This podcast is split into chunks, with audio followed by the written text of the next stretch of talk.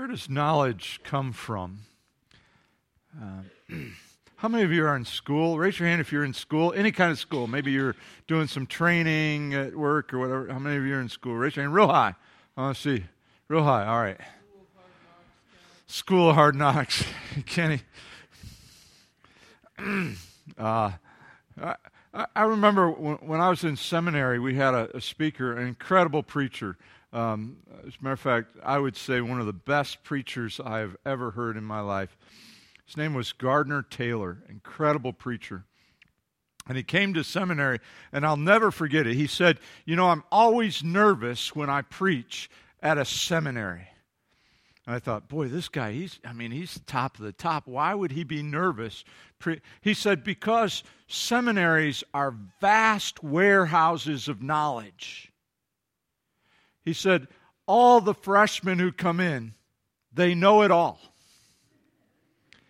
And he says, And when they leave, they leave it all. And he says it builds up over the years. Vast warehouses of knowledge. How, how do you gain knowledge? We, we, we talk about school as if somehow school can give us knowledge, school can give us learning. But school doesn't really give us knowledge. You and I both know, Kenny said uh, when I asked, where does knowledge come from? Uh, knowledge comes from experience, doesn't it? You, you, don't really know something until you've done it. I, I was watching uh, the, the countdown timer and, and the lady shepherd there, and uh, um, I, I thought, man, I thought I knew a lot about shepherding. I've read a lot about shepherding. But then I started thinking, you know, I don't know much about being a shepherd. I, I, know what I've been taught. But my guess is you get out there and you discover things are different. Doesn't that happen often with you? Uh, you, you learn something, but when you get out there, you find out, well, you could do it this way and it might be a little easier, or this way.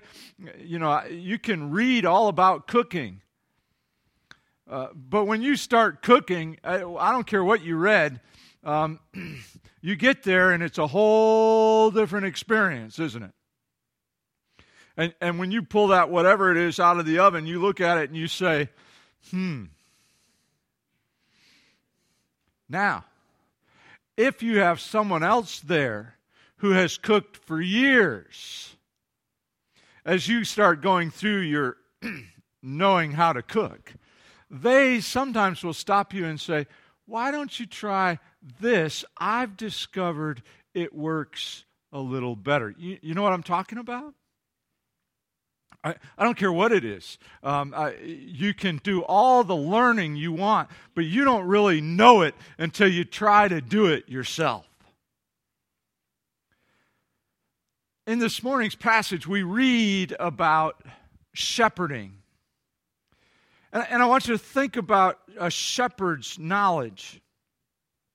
You, you, you, can learn about being a shepherd, but it's not until you get out there that you really know what the great dangers are. Now, you and I can say, well, I bet when a lion comes or a bear comes, that's probably the most dangerous time. But how do you know that it's not more dangerous when you come to a cliff or to, a, to an area that is um, deep with water? Maybe that spot is actually more dangerous. How often would you see a bear or a lion? Maybe not that often, but you come across these other dangers more frequently. And a good shepherd, a good shepherd knows where the dangers are and knows where the safe places are and leads the sheep to places that are safe and secure, places of peace and rest, places where they can get where they need what they need to eat. A, a, good shepherd knows their sheep. They know sheep in general. They know what, what a sheep needs to survive. They know how a sheep, how much exercise a sheep needs. They know how often you need to shear a sheep so it doesn't get too hot in the summer or too cold in the winter. Now, you can read all about that, but my guess is there are certain sheep that have to be treated differently than other sheep. You have to know what kind of sheep you have. You see, a shepherd's knowledge goes beyond just the generalities. They also have to know their individual sheep, don't they? Because just because there are a certain kind of sheep, there are abnormalities among sheep, are there not? Some sheep, uh, some sheep need to be hit with a staff. Other sheep simply need to be encouraged. You have to know not just sheep in general, but you have to know individual sheep. And not only that, if you're a, a shepherd who wants to be the best, you want to watch the master shepherd, don't you? Because the master shepherd knows the best way to shepherd the sheep. A shepherd's knowledge is vast. A shepherd's knowledge goes beyond just what they've learned, it goes to the specifics of their flock and their sheep, of their area and their, um, their needs. A, a shepherd is incredibly knowledgeable about sheep. On the other hand, sheep know nothing of that. How's that for a good English sentence? Sheep don't know anything How's that? Better? They don't know anything about that. They, they simply know the shepherd. And they've learned that they can trust the shepherd. You know how they learned it? Because the shepherd said, Now you can trust me. And the sheep said, Oh, we can trust you. Okay, no. The sheep know they can trust the shepherd because the shepherd has been faithful, has always taken them to the best place, has always protected them, has always provided for them. So the sheep don't have the knowledge of the shepherd. They don't know that there might be a bear around the corner. They don't know where the cliff is. They don't know where the best pasture land is. They don't know any of that. This is what they know they know the shepherd's voice, and they know that the shepherd is faithful. And so they are willing to trust the shepherd.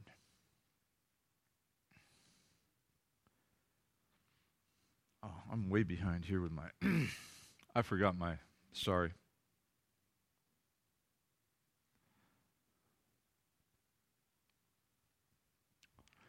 Well, maybe that tells you something. It's not working anyway. Hey, there it goes. All right. Keep going. Help me out. Uh, help me out, Ike. Okay, there we go. So, this morning, as we look at this passage, we, we want to look at the sheep's knowledge of the shepherd because we are the sheep in this pasture. We pass mm, passage. We are the sheep in this passage. We're not the shepherds. You see, we get confused. We think we can be the shepherds. We think we know what's best. We think we have the knowledge of what would work best for our lives. You see, because we've decided that we know more than the shepherd. Can you imagine a sheep that thinks they know more than the shepherd? so the shepherd says, Follow me. And the sheep says, No way. I know this way is easier. And they begin on that, what they've considered easier path. And for a while, it may seem easier. But will it lead them to what's best for them? No, they don't know. We, we as, as human beings have decided way back, by the way, in the Garden of Eden, we decided. We decided that we knew what was best. And so we have tried to live our lives as if we know what is best. Now, let, let, me, let me caution you here a minute because you will say to me, No, I'm not like that. I, I believe that God knows what's best for my life. Okay? But let me caution you because what I've discovered is when I say, I believe that God knows what's best for my life, and then I read the Bible and God tells me something, I say, well, maybe that's not really what's best. No, no, no. I say, that's what's best for somebody else. Or I say, I, I don't like this passage. I'll read one of these other passages and try to fit that into this context. Why did God have me read the other passage to begin with? You see, the problem is for a sheep to truly go where the shepherd wants them to go, they have to follow the shepherd's voice, don't they? They can't say, well, my way is better. They have to submit to the shepherd. Okay, the shepherd says this is the best way. That's the way I'm going. So I am going, oh, okay. This is going to frustrate me. Maybe we'll forget that altogether this morning. Forget it. I, uh, uh, just imagine in your mind. Can you do that? I, I know this is a, a, retro way of doing the sermon, so just kind of imagine in your mind um, uh, what this looks like, okay? So the shepherd calls the sheep, and the sheep have to listen to the shepherd's voice. If the sheep want to go where it's safe and where there's pasture, they have to follow the shepherd. They have to follow his voice. He calls to them. If they don't follow him, they will not find safety and pasture. That's what the passage says in verse 9. See, now we might want to open our Bibles. and in verse 9 of chapter 10, it says, Jesus says, I am the gate. Whoever enters through me will be saved, he says. Whoever enters through me will be saved. He will come in and go out and find pasture. Now, I want you to think about that a minute. If you are willing to follow the voice of Jesus, you will be saved. Not might be, not could be, but you will be saved. The scripture is very clear that if you put your trust in Jesus Christ, if you accept Him as a Savior, in other words, to forgive your sin and take away your sin, if you accept His death on the cross for you, and He died for me and for you because our sin separates us from God, and the scripture says the wages of sin is death. So somebody has to die. And in order to have that relationship restored, somebody has to die. Well, if it's you or me, we die eternally. But Jesus died in our place so that we could have life and have a relationship with God through Jesus Christ. it's called salvation. It happens through Jesus Christ. Doesn't happen any other way. You can't be good enough to be saved. Jesus said, I am the gate. You have to go through me. You can't go through Muhammad. You can't go through Buddha. You can't go through any other religion. Jesus said, You have to have a relationship with me. Christianity is not a religion, it's a relationship with Jesus Christ. And when you have that relationship, He becomes your shepherd and He's going to lead you. The psalmist said, He leads us in paths of righteousness for His namesake. He leads us beside the still waters. A lot of people like that. Oh man, doesn't that sound beautiful? Can you imagine that? Beside the still waters. We think that's a beautiful image that He takes us beside the still waters. What you need to know is that for a shepherd, still waters is dangerous. Because it's in the still waters that all the junk and all the disease begins to pool. The shepherd takes you beside the still water, doesn't let you stop. You got to keep going. If you stop at the still waters, you might drink and get sick. He keeps you going. You see, he wants you to be safe. He leads you in places where you will be you will find peace in your life not just safety, but peace. He doesn't just save you, but He offers you peace. Later on in verse 10, Jesus will say, I've come that you might have life. You, you remember that passage? You might have life and have it to the full or abundantly, depending on which translation you read. In other words, Jesus wants to lead you to a safe place. He wants to lead you to heaven. But on the way there, He wants to stop in pasture lands where you can find peace and rest, where life can have fullness and meaning. The shepherd wants you to listen to his voice. And as you listen to, your, to his voice, that's what you find. You find life. Now, it's hard to listen to his voice if you're busy listening to other things, isn't it?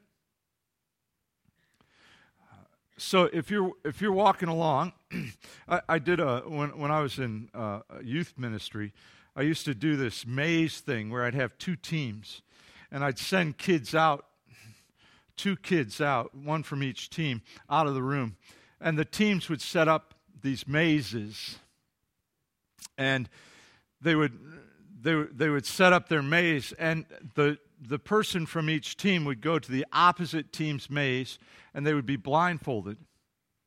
And, and the teams had an opportunity to either encourage their team member to follow the maze, and of course, these two people didn't know who was on their team and who wasn't. Or they could encourage, they could go to the other team's maze and encourage that person to go the wrong way.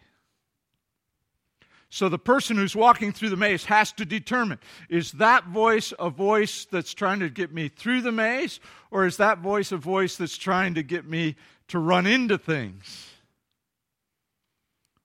And it was interesting to watch because some of them were friends. And because they were friends, they immediately thought, this person's on my team. And after hitting their shin on a chair four or five times, they decided maybe that's not a voice to listen to. You know, they gained knowledge because they kept running into things. But when they began to listen to their team, when they discovered who was really on their team, when they began to discover the voices that told them the right way, then all of a sudden the maze, even though they were blindfolded, became a whole lot easier when we go through life, we hear a lot of different voices, a lot of people trying to tell us what's the best thing to do. And sometimes we get caught up trying to listen to those voices. I encourage you to begin to stop listening to everyone else's voice and listen for the shepherd's voice in your life. Because he's the one with the knowledge, he knows what's best. Listen for the shepherd's voice. Uh, for many years, I would listen to uh, the radio when I went from place to place. I do once in a while now. And, and, and I listened to, to two different stations. And one was uh, National Public Radio, uh, and I would listen to them. And, and then the other was right wing uh, radio, uh, Rush Limbaugh, that kind of thing. And I thought, well, if I listen to these two sides, I'll get right in the middle and I'll know what's true.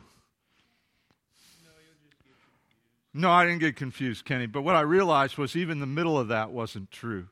You see, because they both were talking about division, they were both talking about fear. Man, it was full of fear. Be afraid of this person. Be afraid of this person. Be afraid of this idea. Be afraid of that idea. Be afraid of everything. And, and so they were all about dividing people and filling them with fear. And then one day I stopped and I said, I'm going to stop listening to these voices. I'm going to listen to the voice of Jesus. And you know what Jesus said? Do not be afraid. That's what he said. As a matter of fact, every time he sent a messenger to earth, the first thing they said was, Do not be afraid. Every time. Now, obviously, if an angel showed up, your first response might be fear.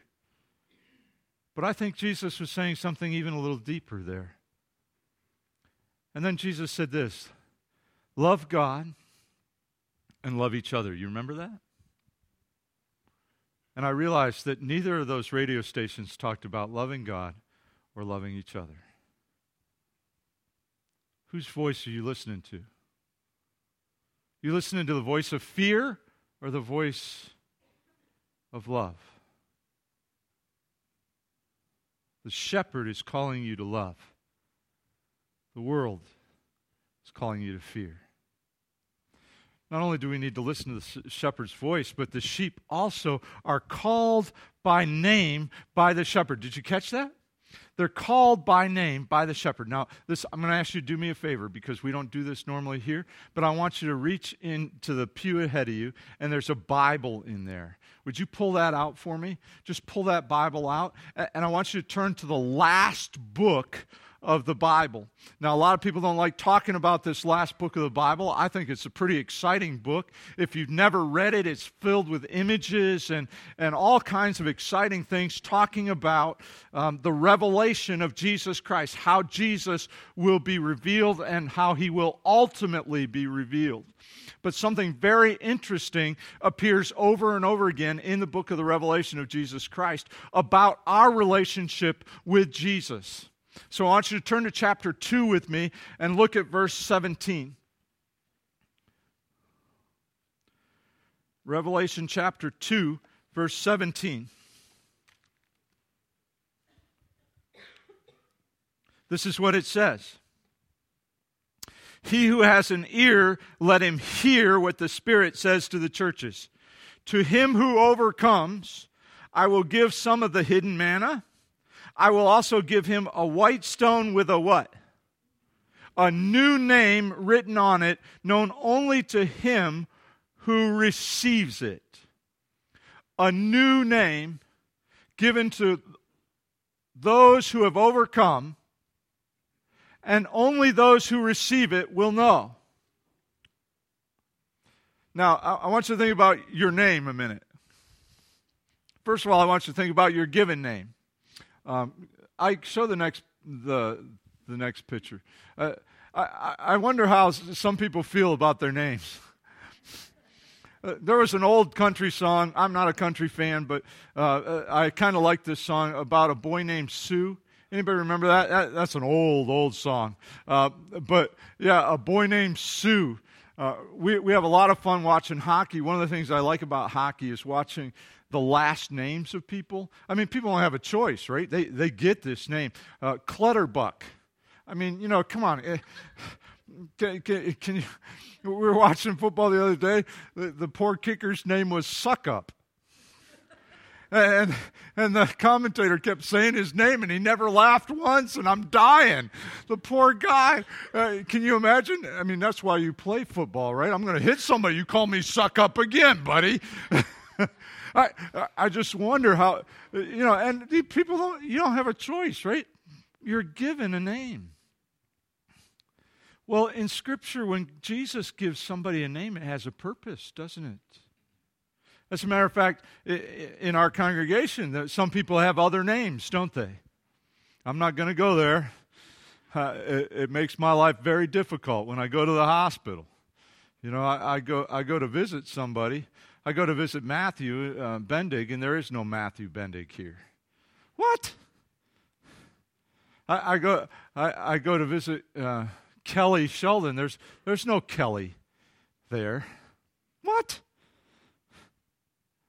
I go to visit Weasel.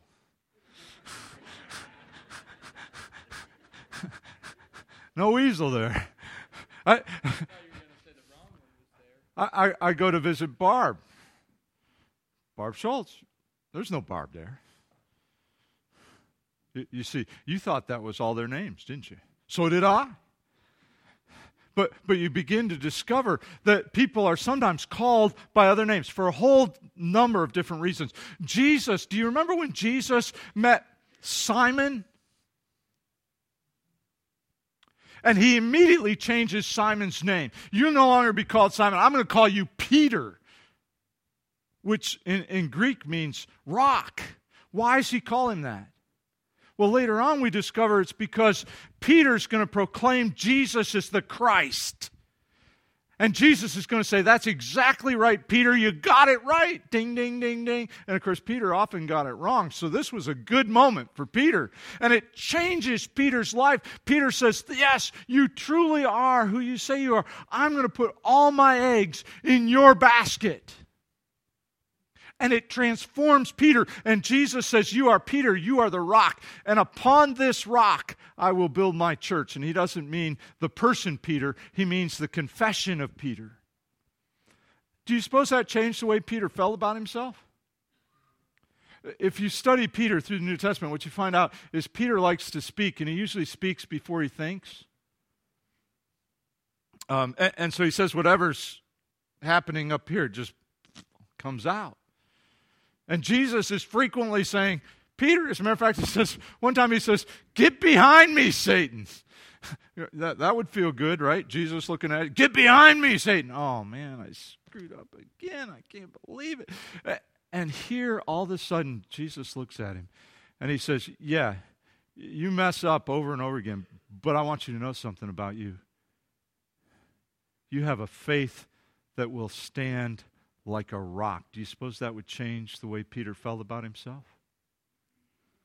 What I want you to know is that Jesus gives all his children a new name. If you look with me, you're in chapter 2 of Revelation. Turn over to chapter 3 and look at verse 12. Chapter 3, verse 12. The scripture says, Him who overcomes, I will make a pillar in the temple of my God. Never again will he leave it. I will write on him the name of my God and the name of the new city of my God, the New Jerusalem, which is coming down from heaven, uh, uh, out of heaven from God. And I will also write on him my new name. Okay. Now here's, here's, the, here's the kicker, right? Jesus calls you by a new name. What name is he calling you by? Now, I can't tell you because the scripture says only those who have overcome and have believed in him receive the new name, and only they know it. So, what's the new name he's given you?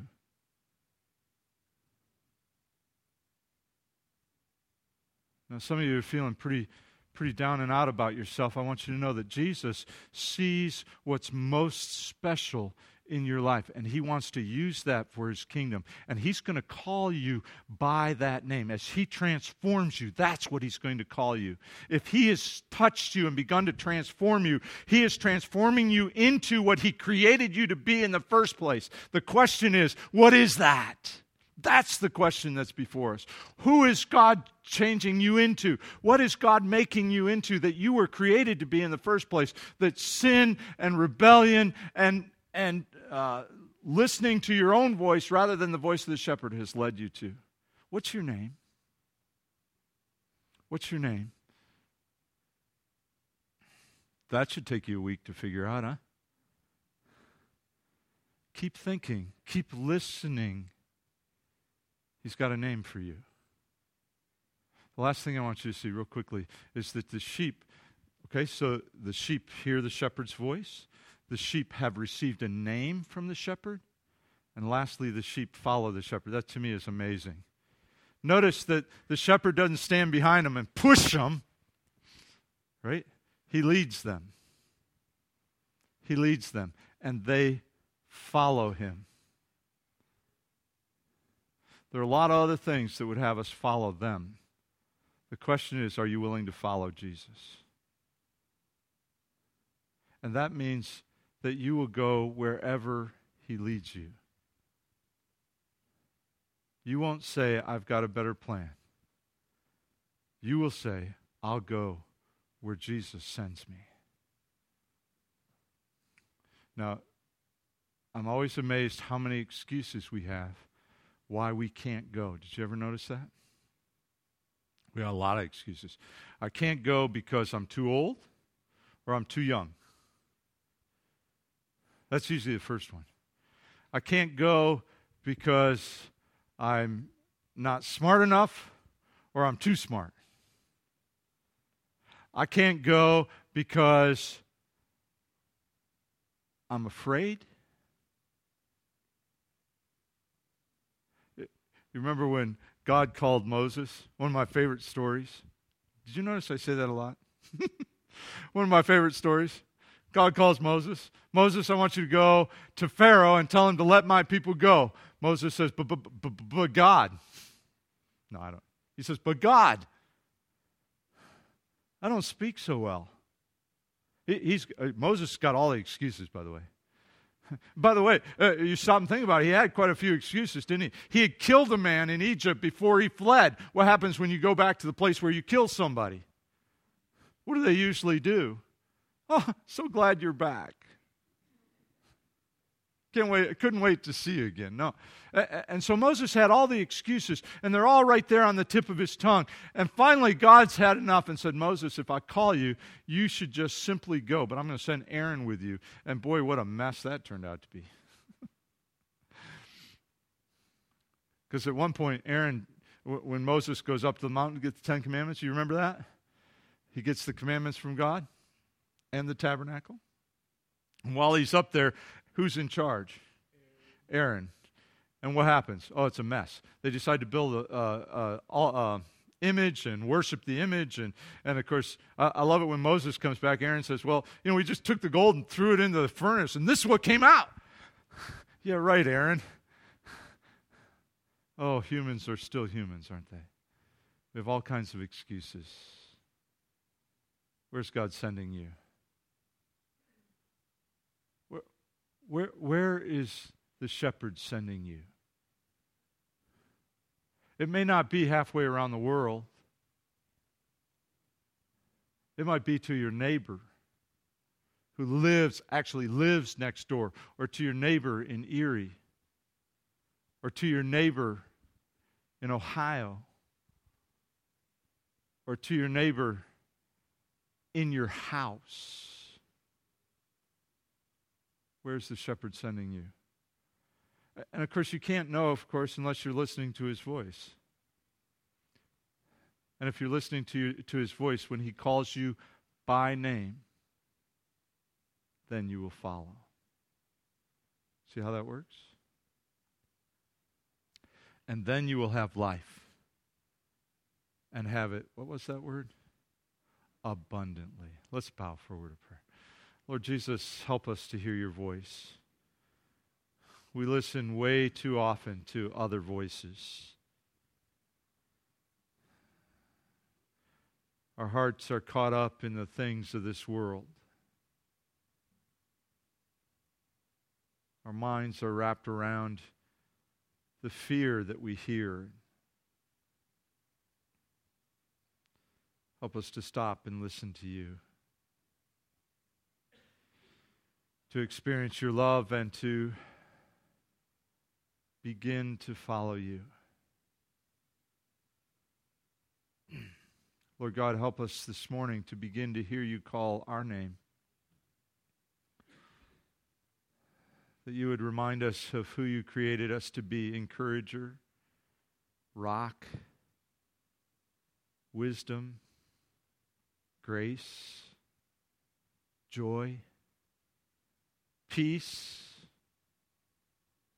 patience, courage, understanding. Teach us who we are, Lord Jesus, that we might be used best of all by you. And we ask, Father, this morning that uh, we would be all about following you, that we would go wherever you call us. In Jesus' name we pray. Amen.